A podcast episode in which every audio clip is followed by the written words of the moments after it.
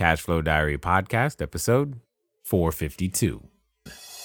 Welcome to yet another exciting episode of the Cash Flow Diary Podcast, the podcast that teaches you insider tips, tactics, and strategies for creating leverage streams of cash flow into your life. Learn from top performing entrepreneurs, business owners, investors, and thought leaders from across the globe as they share their secrets to success. Like what you learn on this and other Cash Flow Diary podcast episodes? Go to learninvestingnow.com and sign up to receive powerful tips and information that will help you succeed as an entrepreneur and investor. Now, here's your host, investor, entrepreneur, business owner, educator, speaker, author, and master facilitator of Robert Kiyosaki's cash flow game, Jay Massey. All right, ladies and gentlemen, welcome to another episode of the Cashflow Diary podcast. I'm your host, Jay Massey, and I'm glad that you are here today because when it comes down to building your business, there are many components that are required. In fact, there are many skill sets that need to come to the table. More importantly, you must know how to operate, lead, instruct, and win as a team. What's interesting about that is that there are many players on a team, right? And many positions, but one of the most important positions, especially as you're out there building your real estate portfolio, is the property manager. And what it comes down to is finding good ones, making sure that they understand team, making sure that they're on the same side as you is 100% important. In fact, a deal that looks good can be made bad with wrong management. And I know you know this, and you're always looking for the right resources so that you can go out there and figure it out. And more importantly, you want to know how you know you got a good one. And I think today we're going to be able to shed some light on that for you. I have with me today none other than Thomas Smith. He was a starting cornerback in the NFL. And what's interesting to understand and that I want to know is how many of those skill sets transfer? Because I'm willing to bet that you've heard me say before, where you start is not necessarily where you stay. And what you've done in your past will definitely help you inform your future. Because I, I'm going to take a stab and say that discipline, determination, commitment to learning, and all of these things are necessary in both industries. But most importantly, we're going to hear how he applies them to the real estate game to help his investors go out there and be successful as well. So here's what I want you to do. I want you to take some notes. I want you to get ready. I want you to finally know that today is the day you figure out what a good property manager looks, sounds, and feels like when you are interviewing them. Help me welcome Thomas Smith. Thomas, you there? Yeah. Hey, how you doing? Uh, so far, so good. How are you? Oh, all is well. Life is good. That's good to hear. Now, this being your first time here, I want to ask you the same question that I tend to ask everybody that their first time here. Are You ready? I guess so. Yeah, yeah. Okay. I tend to look at today's entrepreneurs a lot like yesterday's superheroes. So think Batman, Robin, Wonder Woman, etc. Because I think Superheroes and entrepreneurs have a ton of things in common. Chief among them, as an entrepreneur, occasionally I can envision myself flying around the city and county and world, saving my customers. Maybe I'm even dressed up with a cape that day. Also, like a superhero, an entrepreneur has a beginning. If you think about Spider Man, there was a time where all he was trying to do, he was just going to school, get good grades, taking some photos.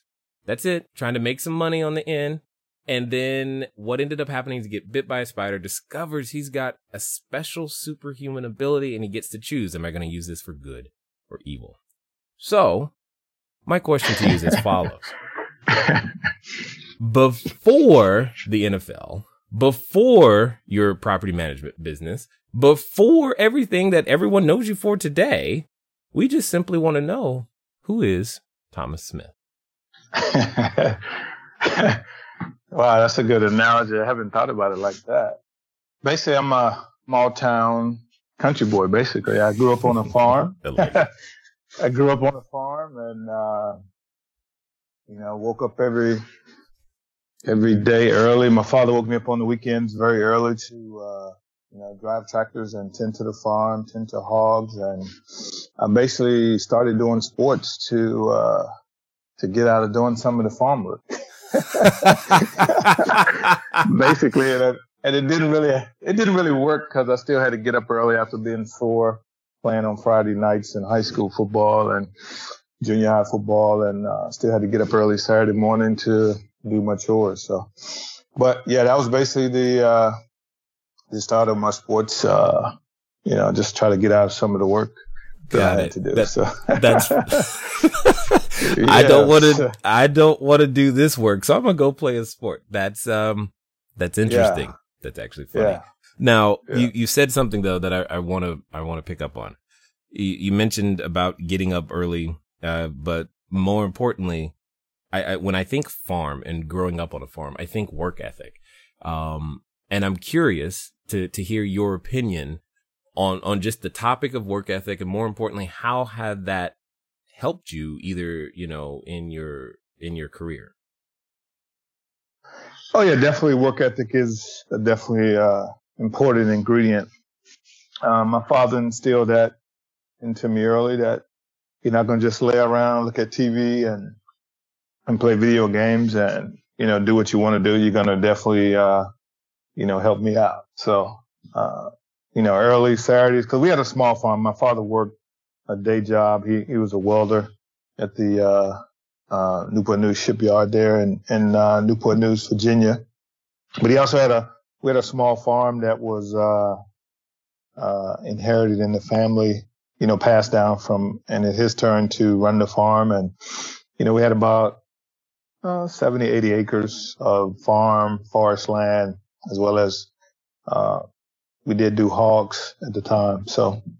Okay. I just want to make sure you, I'm clear because you said small farm, then you said 70 acres. And to some, that might, that doesn't sound small. Well, it's a combination of, uh, yeah, I mean, large is over a thousand acres, you know, 100 acres, 200 acres. That's, those are large farms. You know, you got people that have large farms that have over 500 acres. You know, when we say small, you know, it was like between 50 and, you know, uh, 70 acres, but most of it was forest. So we tended about uh, probably like 30, 30 to 40 acres of it. Rest of it was, you know, forest, trees and, you know, forest land. Yeah, so sure, it was sure. covered now, with trees and. Are those trees being used for paper or was it just natural habitat type of stuff?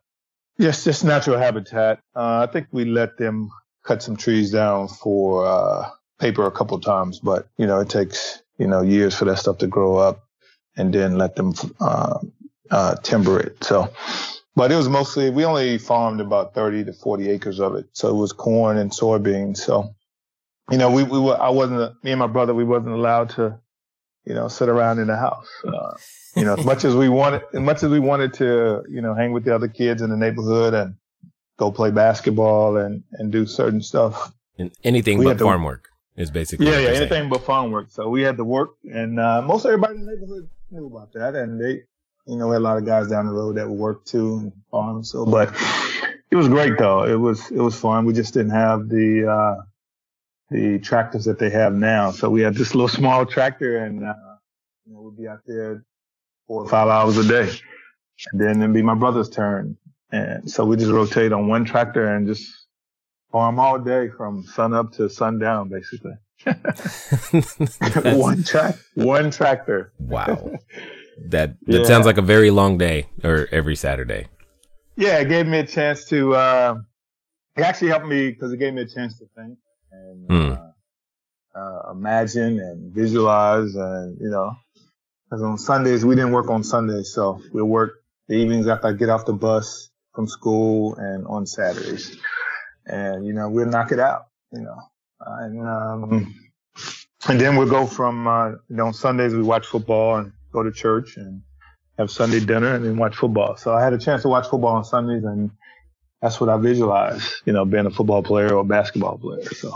So okay, so let's talk about this because uh, many entrepreneurs get inspired early uh, for what it is that they they're going to do, and right. I right now I'm finding it a little ironic that you went from not working on Sundays to a career that primarily works on Sundays. right, right. You but, always find you always find that, huh? Those little nuggets there, huh? Yes, I like I, that. Yeah, I like I, that. I, think I like that. I think that's kind of like interesting. That. Like you're like complete, you know, almost 180 type of thing. Um, so when you were getting that original inspiration, what was it that uh, attracted you to the sport? What did you see that goes, ah, I want to do that? Well, I mean, just just watching it, you know, with my father on Sundays, watching the game, and and then playing it in the backyard. You know, we played uh, tackle football, you know, among the neighborhood, mm-hmm. and you know, I was, I was pretty good. I was fast, won all the races in kindergarten, first grade, all the way up to high school, and uh, you know, I said, well, I can, I can do this. And, um, started, I didn't, we didn't have a pee wee team. So we didn't have a little league team. I only started playing football when I was in junior high. So that was seventh grade and I was pretty good. So I started in the seventh grade at quarterback and wide receiver and, you know, the, all the offensive positions. Because mm-hmm. in high school, in junior high, you know, defensive wasn't a, a big deal. It was more offense. non-existent. so, yeah, it was non-existent in, in, junior high. So you did all. I excelled at all the offensive positions because I was fast and uh, and I was athletic. So and uh, so that's what it started from there. And then I just matured as I got older and and you got better and better and you know that's how it started. Yeah, well, and what I find interesting, what's very similar about many of the other entrepreneurs that we've talked to, is it it there's often a parental influence in some way, shape, or form, or something associated uh, with the home environment that begins to either illustrate that, hey, I can do something, or hey, I need to do something because there's a, a cause or, or pain that I can help solve. Uh, I'm curious when g- the idea of playing the the sport comes to your mind, either today or or back then. Was it ever a if I can if I can go make this happen, I can help my family? Or was it truly like, I'm just good and this is where I belong? No, it was truly, um, I just want to, I grew up in a small town. Mm-hmm. So it was more of, you know, either I'm a, I'm gonna do good in school and, uh, get an education so I can get out of this small town or I'm gonna be stuck here. And, uh, so it wasn't, I mean, my father and mother, you know, had a very strong hand as far as discipline and, you know, making sure I did my homework, making sure I chose right and not wrong and making sure I stayed out of trouble. So that was the, the parental influence. Just making sure I make better, good decisions and stayed out of trouble. Cause, you know, back then, you know, discipline was, you know, you don't want to come home and get a spanking, you know, with the belt or right. whatever form of punishment they use. You know, right. so I made sure I didn't, I didn't get in trouble in school make sure I made the right decision, make sure I was where I was supposed to be when I was supposed to be. So they had a strong hand as far as the discipline. As far as sports, I just happened to be good at it and, um, you know, God given talent. I was good at it. I excelled. Um, it was fun. It was able to take a break from the everyday chores of, you know, farming and doing that and school and all that stuff. So it just happened to be good at it and I excelled at it. And as I, as I got better and better, you know, it was a chance that, you know, I could go to the next level. So, but I was always good in academics too. So that helped.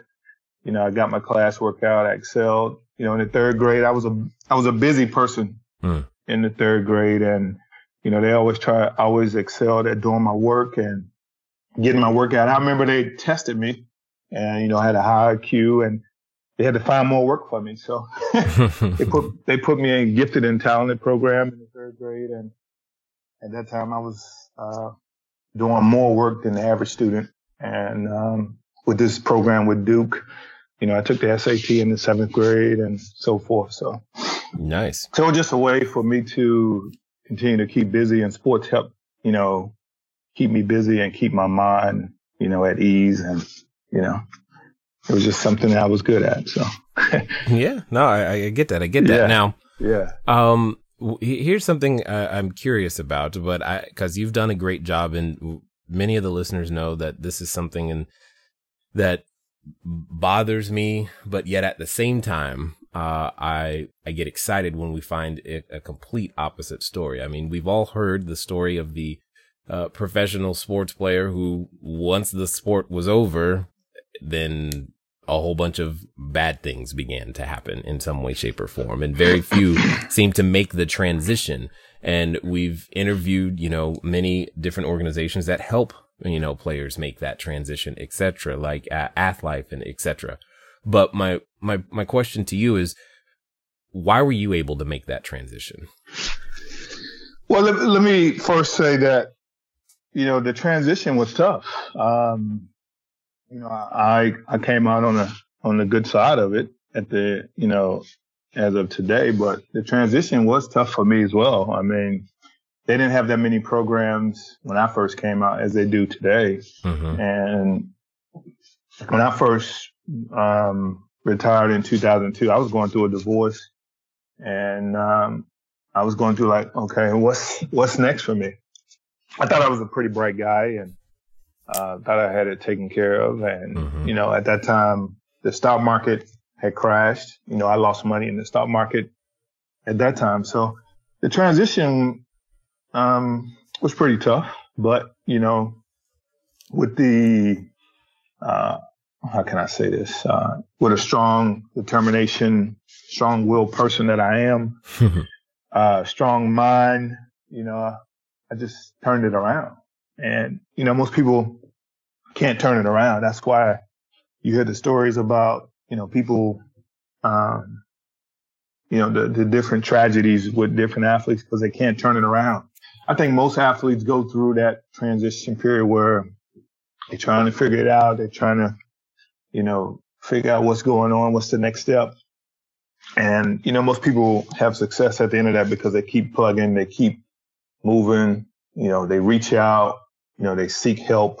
And, you know, and that's exactly what I did. So, um, and the ones that don't, they don't seek help. So, um, and that's that's when you hear about the uh, you know the tragedies and the athletes that are you know don't make it or they turn to drugs or they go to suicide or because they just can't take it anymore. And, just, and they just feel like there's no way out. And you know I've been to that point where you know it's been it's been tough but you know I kept going and and and turned it around and and and uh, and kept going so. Yeah, and and yeah, that's that's one of the major skills that's necessary, and I, you could say in life, but I was going to say as an entrepreneur is knowing when it's time for the business, how income is earned, and the skill sets that you need to apply change. And it just seems eh, I interesting to me why you know some can make that change, and it seems like there's no more stark change or challenge is, except for those that come from a, a, professional sports background to be able to transform themselves literally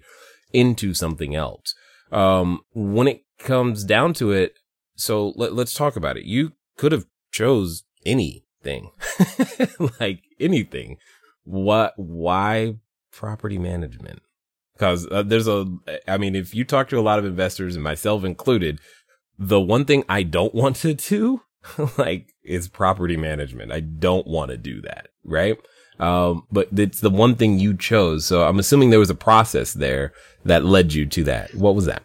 Well, it was as anything else in life, you know, um, you know, I, I, when I was in the league, I was doing real estate. So I've been doing real estate for going on 18 years now. Mm. I mean, I started doing real estate. I, I had, uh, invested in hotels. I invested in apartment buildings. I invested in uh, single family homes. So I, and I had a mortgage bank. So when I first left the league in Chicago, I started a, a mortgage bank with a partner. So we was doing subprime loans and uh, we was doing before the, but I sold my share before the market crashed. Hmm. I think 2001. So, but I started out doing mortgage banking. Um, and then I got into, uh, hotel investments while I was still playing. I owned an apartment building, 400 unit apartment building. And, um, I, so I was doing real estate the whole time. I was buying and selling real estate the whole time. Went through a divorce, um, got out of, had to divest a little bit, some of those holdings and got out of real estate and went into trucking. Did you say trucking? trucking? Yeah, I did transportation for a while. yeah. Okay. So I've, I've, been the I've been the classic entrepreneur. It's not really you know how I got into it. It's just things have led me back to real estate. I think real estate is the it's probably the best entrepreneur game to play hmm. because you know you can get in it, you know, with sometimes with little or no money, and and then sometimes you can just you know, meet the right person or stumble upon the right deal and, and, you know, and off you go. So, so I basically came back to real estate. And when I came back to real estate, I said, okay, I've done real estate. I don't want to do the flipping and wholesaling, but I want to get back into real estate. Mm-hmm. And I created this vision of how and what I wanted to do, what the grand scheme was. And the first step was property management. I wanted to build the property management. And then from property management, I wanted to do asset management and, you know, do, uh, capital, uh, real estate acquisition, you know, buying apartment buildings and so building it from one step to the next step to the next step. So started, so the first step was property management. I started researching, um, different franchises and decided on PMI because of their broad, broad spectrum of property management, residential, commercial, and association management. So, so property, ma- so property management is another facet of real estate that I wanted to get back to and, and build upon it and create this massive, uh, uh, real estate fund.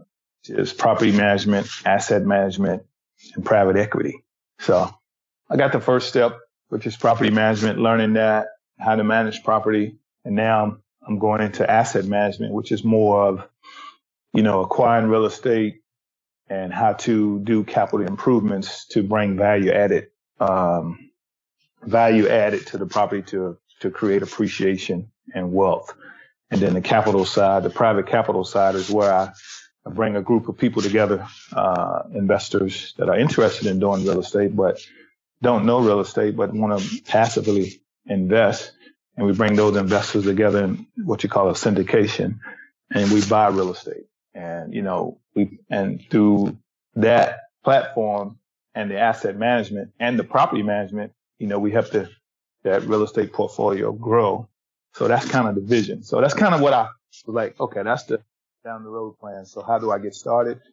So property management was the first, you know, pillar basically. Yeah, totally understood. I get it. And yeah, you definitely yeah. picked a central pillar, um, in, in game. And what I really like about what you just said is you started with creating a vision. And I think many entrepreneurs at times we can skip that spot. we just want to start, you know, uh, maybe we just want to start with selling something or we got this idea that we haven't actually sat down to go, okay, at the end of the day, what would I like this energy that I'm, I'm putting out in the marketplace to turn into? But I, I have a question. What okay. now with the, the wisdom and apparently this stint at trucking, all of this uh, in in in retrospect, what would you say that being on a farm, uh, working there, what would you say that uh, playing ball in the NFL, and what would you say that trucking helped you? Uh, what are those skill sets? What are those insights that you gain from those other things that are helping you today be successful at what you're doing? Hello there, entrepreneur. This is Jay Massey. I know that if you've ever gone over to the site, cashflowdiary.com, you may have asked yourself, where on earth do you get a domain name from? Especially as you are beginning to build your bigger, better, better business, you need a web presence. You need the email address. You need a way for people to contact you electronically so that you can stop doing the at gmail.com game.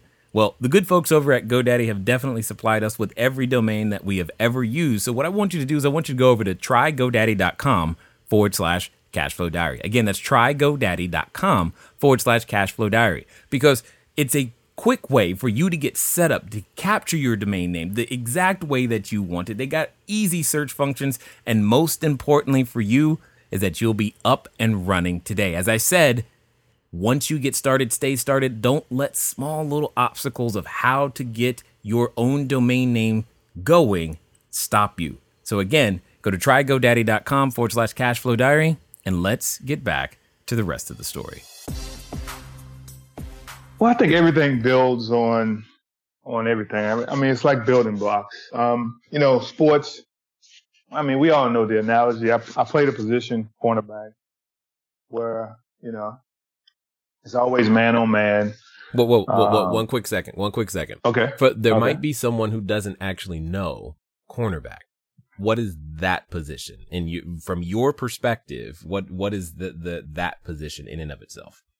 Yeah, that's what I'm saying. Yeah, I, I played man on man, so I, I, guarded, you know, the the best wide receiver, and you know, So we always going one on one. So it's always a one on one game and you have to have a quick, uh, well, not a quick, but you have to have a, a short memory.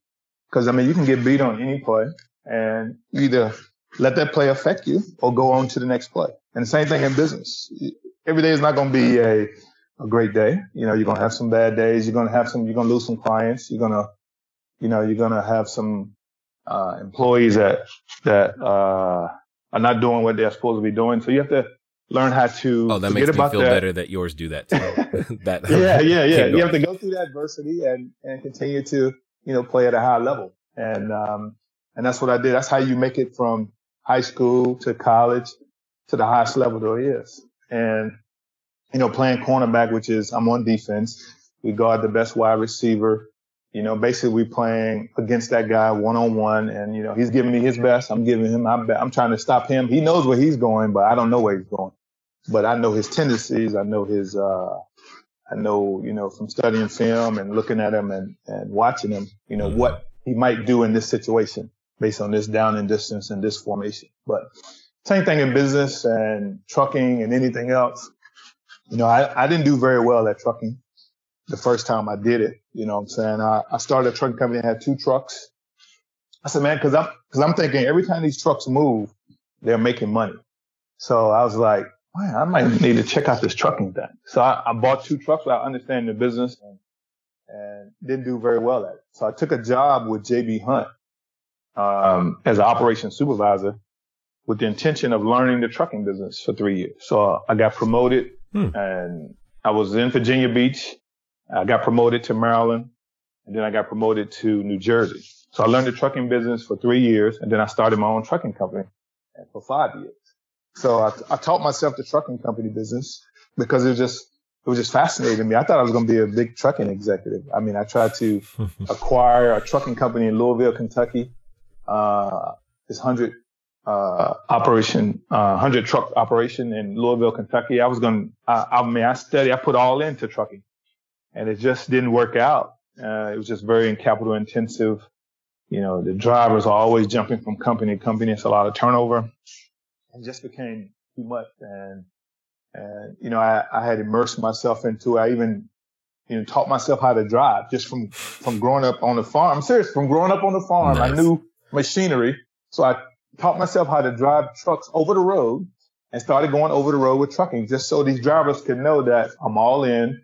They can't, they can't tell me that, well, you've never driven a truck before. Well, yes, I have. I've driven a truck. I've gone over the road. I've stayed the night in a truck. I've done everything on the truck. So I was like, I got my driver, I got my CDL. I taught myself how to drive. So that these drivers, cause when I first started, these drivers like, well, he's just a guy just running a truck company with some money. Mm-hmm. He don't know what he's doing. Mm-hmm. So I, mm-hmm. I said, well, I'm gonna change that attitude so I can make sure I attract the right people and the right drivers that that wanted to uh, you know be a part of what I was doing. But you know, trucking was just too time consuming and capital intensive, and it's just whew, if if you you got to at least have 50 trucks or more to really make a dent in this trucking because it's so fragmented. Meaning you know, there's guys with one trucks, there's guys with five trucks, there's guys with seven trucks, and it's just so fragmented and competitive that, you know, you just gotta right. either go from one level quickly to the next level or just drive yourself. So, so, I mean, but, you know, it was a learning experience and, um, it was very uh, valuable learning experience. So what I learned from that was that, you know, sometimes you got to learn to adapt, which I did. And then you got to learn to know when to pivot and I had to pivot. You know, I said, okay, trucking, this is not what I'm, what I'm to do. You know, it's not, it's not lining up for me. Um, you know, it's not coming together like I wanted to. So I don't want to spend any more time in this. So I got to pivot and get back to what I know, which was real estate. So that's when I pivot back to real estate and started researching, okay, what do I want to do in real estate? How do I want to grow in real estate? What's my end goal? Mm-hmm. So I start from the end did my planning and then, you know, walk the steps out from there. So you start with the end in mind and then work backwards. You know, that's what I was taught from, you know, reading a couple books and in business school. And, um, so I started backwards, kind of what my end goal was, and then started with property management as my first, uh, pillow or first stage in this, in this grand vision of mine.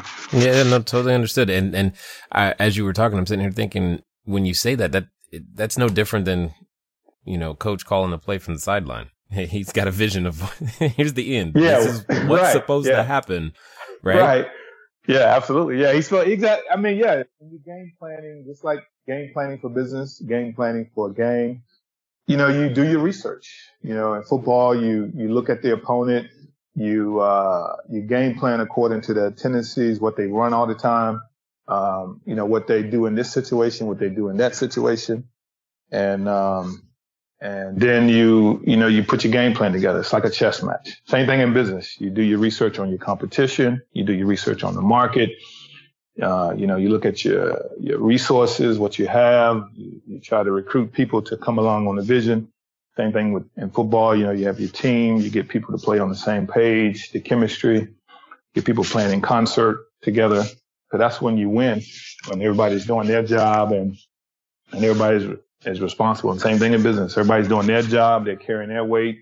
They're helping the business grow. So you said a couple of really great things. And I just want to make sure that people hear that the fact that you were willing to take a job to, to learn, not necessarily to earn. You were like, Hey, if I'm going to do this trucking thing, I'm going to go on the inside, gain some knowledge and then come back to owning it. But something that I think that's even more important than that is that you mentioned during that period, you wanted to make sure it was important to you that the guys knew that you have done what they have done. You, you've slept in the truck. You know how to drive the thing. You're, you're not just the owner. So that brings up the question. How important in your opinion is it for the, the CEO, the owner, the person to be able to have some working knowledge of those positions so that they can have that credibility, I guess, if you will, with the person who is actually doing that job?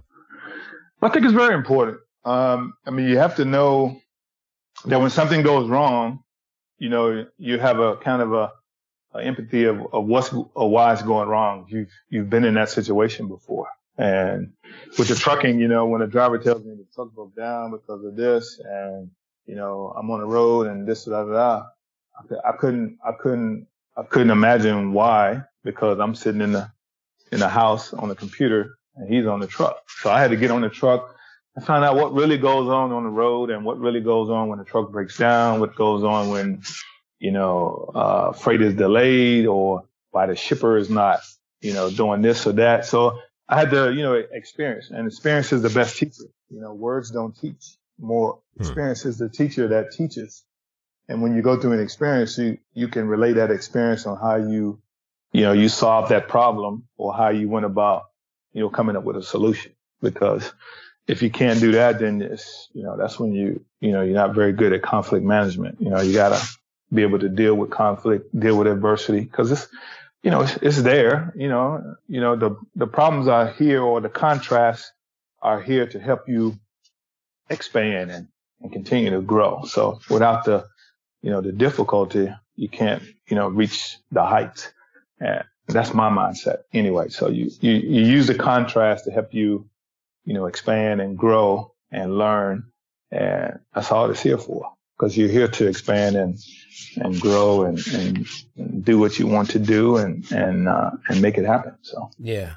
Now I've often held, and uh, I've often held this thought in my head that there are certain, um, people on the planet who are, who have an advantage, an extra advantage when it comes to uh, being a, a, business owner. So I, am curious to hear um, your thoughts on this on this thought because I've often thought that musicians uh, have an advantage. Uh, I've often thought that other artists uh, of most kinds, and I've definitely have thought that athletes have had uh, an advantage. And here's why.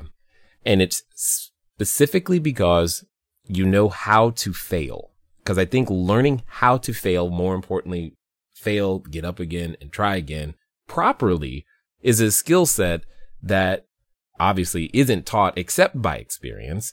And I'm just curious if, if that's something that you, you see as an advantage for yourself. Well, I, I don't look at it as learning how to fail. I think you more look at it as, you know, there, there's going to be, let me see, what's the word I want to use? You know, there's going to be bumps in the road along the way to, to what you desire. And it's how you respond to that. It determines whether, you know, you continue on the path or you don't continue on the path. I mean, there's always going to be obstacles because you're always expanding. So there's always contrast or, um, obstacles in the way that that have you reach for more. So I don't think it's learning to fail, just more, you know, learning, you know, to be persistent, to be determined, to be, uh, you know, a, a creator and, you know, to create, you know, as you go along because, um, what's the word? How am I trying to explain this? Um, uh, you you are a creator. Mm-hmm. We are creators, so we, we're able to create in our lives.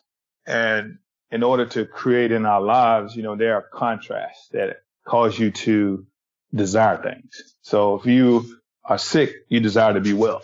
So with that wellness that you seek, you know, you, you kind of change either your diet or you exercise or so it causes you to do something that you wouldn't ordinarily did if you, you know, wasn't experiencing that. So it's kind of the same thing in, in business, athletics, uh, or in life.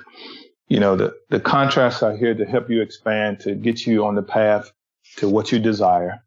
And, you know, you don't look at what's already going on. You, you continue to keep your focus on what's ahead. Because if you look at what's going on, you're going to continue to regurgitate what's going on. You're going to continue to just, it's just going to keep, keep continuing. You be like, cause if you continue to harp on negativity, you're always going to have negativity. And you wonder why you're never having positive things happen because you continue to focus on the negativity. So the basic, your focus is supposed to be on what's ahead, what you want, what you desire, and the contrast or the negativity or the obstacles or the adversity is here to make sure you stay focused on that. Don't get distracted by this. Continue to, to go forward for that. Cause if you talk to most successful people, everybody's been through that adversity, that, that's highs and lows. Right. They say they can, they continue to move forward. They continue something, something happens or, uh, they rendezvous with somebody, they meet a person or they're in the right place at the right time because they continue to move forward and not look at what is is going on around them, but they continue to move forward. And that's the same thing in life and football. As I learned as an athlete, you know, yeah, I made a, I got beat on this play. okay. I got, I got to go to the next play. The game's not over. I got to go to the next play and play that play. You know right. what I'm saying? So you got to, you got to deal with the now. And sometimes the now is not as where you want to be, but you still have to deal with the now and continue to move forward, continue to, uh, plan, continue to, uh, you know, move forward, move ahead, move ahead. And, um, and that's what athletes do. You know, we have, we have that mindset that, okay, this guy scored 50 on me. What I'm going to do the next game? You know, you know what I'm saying? Just basketball, football. Right, right. It's all the same thing. So I lost a big client. Just say, well, it just wasn't the right time or, uh, you know, this, that client was, uh, removed because something better is on the way. So you always got to you got to take the, the adversity or the negative and spin it until, okay, let's look at it this way. This was done because I learned from this. Now move on to this and something better is on the way. So, so with, with that being said, um, as it relates to being a property manager, what would you say are, are the things that, uh, have allowed you to excel uh, now in, in managing property? And more importantly, how can we as investors work better with our property managers? Man, I've learned a lot in this property management. I mean, it's it is a it is a it is a business in of itself. I thought trucking was like that, but property management is a whole nother business. And uh, it's been a learning experience. It's a lot different from the real estate I've been doing, but it's been a learning experience, and I've had um, um, success. Um, you know, learning it. I've, I've immersed myself in it. I've surrounding myself with good people. That's why I did the franchise. Um, you know, I got a good support with PMI. You know, they have the, they help me, you know, with the policies, the procedures, the marketing. So it's all that fran- that franchise support was very, um, advantageous for me because if I had done it by myself, you know, it would have been another, you know, spinning the wheels, like what's next, what to do, how to do it, when to do it. But with the franchise model, it has been very productive for me.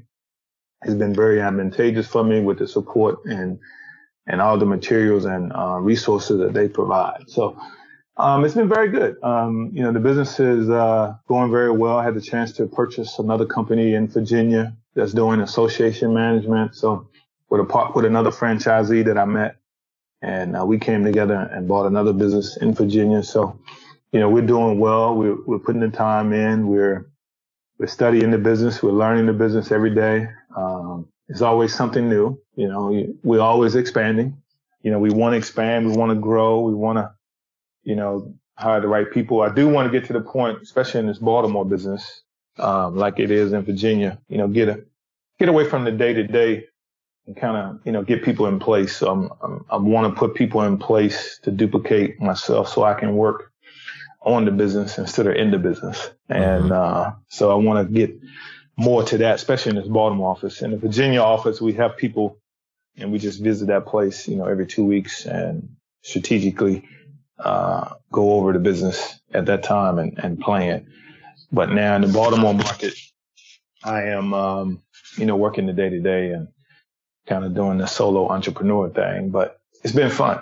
It's been fun. And, uh, uh, you know, I'm here to stay and this is what I'm going to be doing. understood. Understood. So, yeah. um, for those that have listened this far and, and are intrigued by what you've got going on, especially maybe they're looking for property management or, or, or they just want to connect to understand more about the Baltimore market, what's going to be the best way for them to catch up with you? Yeah, man, we, we have a lot of people that buy real estate and, you know, they want to self manage and it's, it's a very difficult process. Don't do that. Sorry.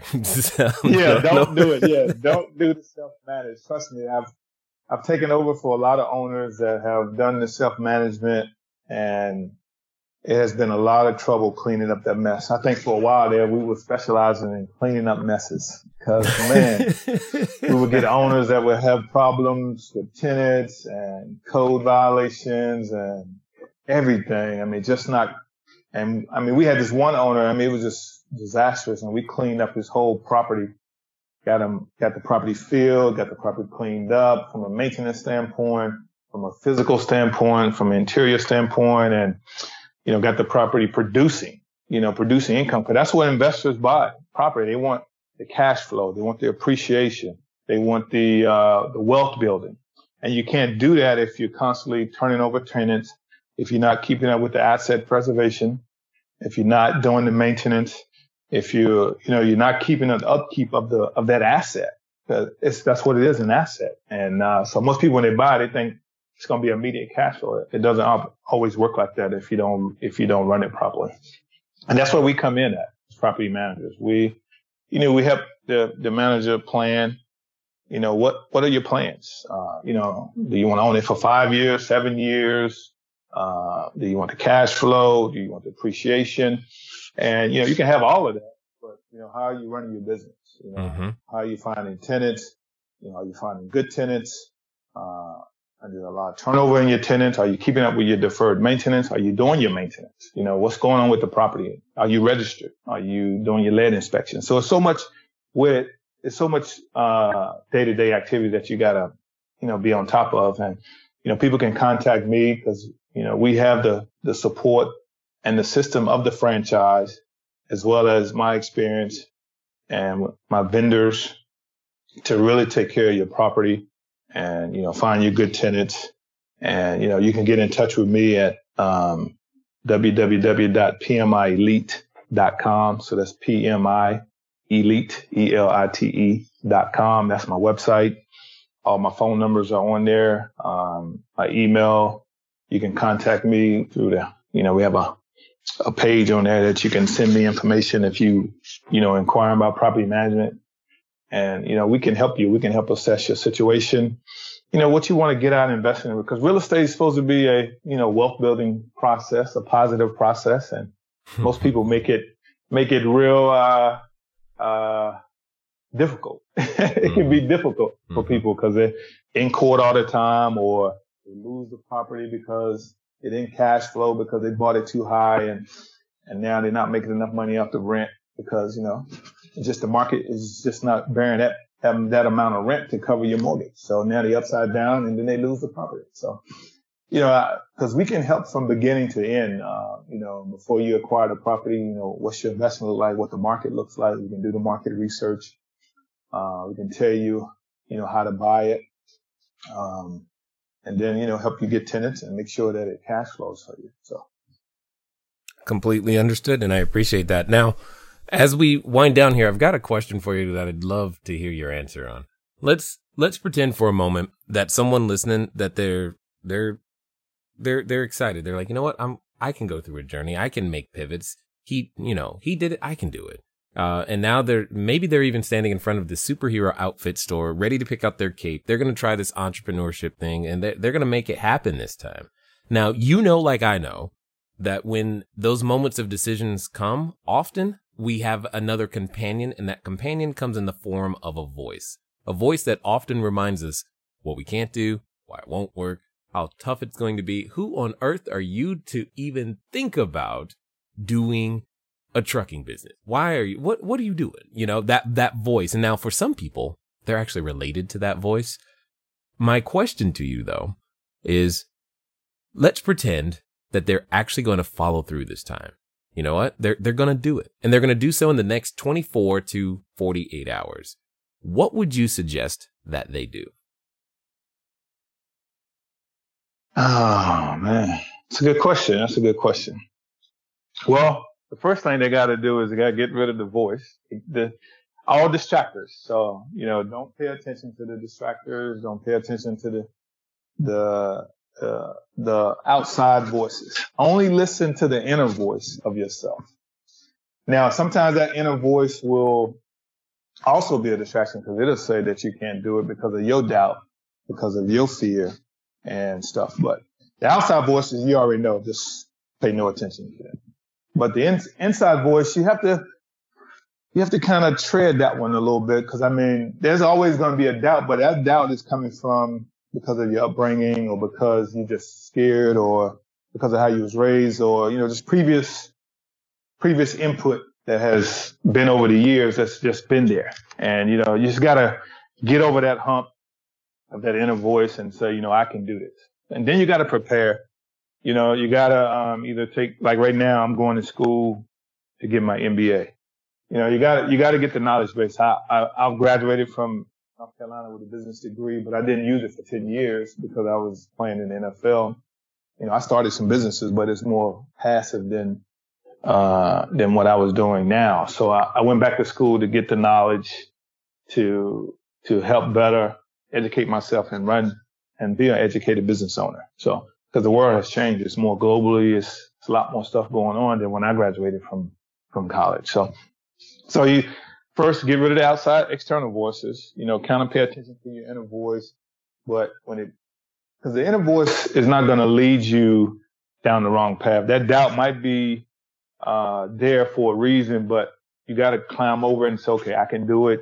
You got to convince yourself, prepare yourself, and then check your resources. You know, make sure that you got the resources to start. Most people wonder how I'm gonna do it. I, I tell people most of the time, don't worry about the how. Mm. Just write the plan down. Cause I, I read in Napoleon Hill, um, Think and Grow Rich, that you know, just write, have an organized plan, and the how the the universe or the the bigger the grand scheme. Some people call it universe, some people call it God. I won't offend anybody, but you know, the universe would arrange the how, you know, it, it, it'll come to you. Because if you talk to most successful people, there's always a point where they met the right person, they was in the right place at the right time, they, they, they rendezvous, rendezvoused with somebody, or they was just, they met someone, and it, it just happened. And don't worry about the how, just write it down, get it organized, and then walk it out. And then the how will come to you as you, as you move through life. And that's how it happened with me. I was a walk on in college. I didn't know how I was going to play football in college. I had the grades. I had the, I applied to different schools. I wrote to different schools. Please take me on your team. You know, it didn't happen. Wow. So I said, I was already accepted to the University of North Carolina. I said, well, I'm just going to walk on. I don't know how I'm going to play. I'm just going to walk on. Hey, I competed. I got a chance to get in And when I got in, I made plays. I got a scholarship in two weeks. So you never worry about the how.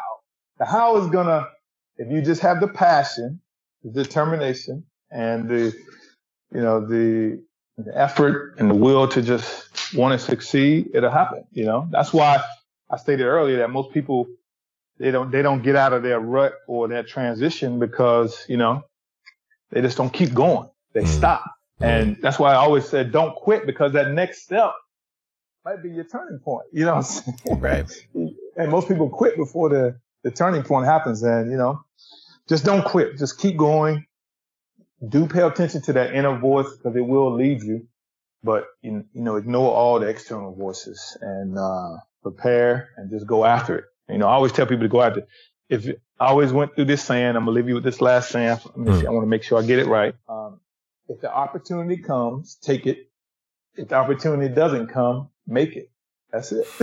nice. yeah. You know, I learned that a long time ago. You know, if the opportunity comes, take it. You know, go with it. Be passionate about it. Cause that's the biggest thing. Passion, enthusiasm. Got to be happy where you at. Cause it's always, you know, it's always going to be things that are going to be distractions, but just be happy. Just have fun. Just go after it with passion and enthusiasm and don't worry about the how. The how will take care of itself. That's not your job is to worry about how. Cause a lot of people say, well, I don't got enough money to do this. They always stop themselves. Hmm. I don't got enough money. I don't know the right people. Just put the plan together. Do your research. Come immerse yourself in it. Uh, if you can get, you know, courses or education or get a mentor or somebody to help you, then do that. And then, you know, just put it into action, implement, you know, and, uh, and the how would take care of itself. I, I can tell many stories in my life of, I didn't know what, what was going to happen, but the how showed up every time. Love it. Love it. 100%. Yeah. I, I, definitely yeah. uh, appreciate you being able to tie all these things together throwing trucking at us even out of nowhere. So that was pretty cool. And uh, I, I, definitely appreciate uh, all those things that you've done doing. And I'm really glad that you're a positive example out there of those that have made the transition from professional sports to something else. And uh, I thank you for taking the time to share your knowledge, your wisdom, as well as your insight here with us today at the Cashflow Diary, sir. Well, thank you for having me on. I, I really do thank you for having me on. And, uh, you know, anytime it's great. I mean, uh, I'm sorry I didn't get a chance to research the show as much as I should have, but I'm glad you had me on and I appreciate your audience and I appreciate what you're doing and, uh, you know, talking to entrepreneurs and getting the word out there and helping us grow and, and hear our stories. So I appreciate what you do. All right, ladies and gentlemen, you know what time it is. It's time for you to move at the speed of instruction. What does that mean? That means PMIElite.com. You want to see what it looks like? Go there. Get it done. If you're in that area and you want to put some assets in there, uh, you know a guy who's there. You know what he's been through. You know how he thinks. You know how he works and you know that he's doing it the right way. But most importantly, I hope you heard some of the last things that he said because you've got to remember, don't worry about the how. And if the opportunity comes, take it. And if it doesn't come, make it. Ladies and gentlemen, it's been fun talking to you today. I look forward to talking to you soon. Until next time.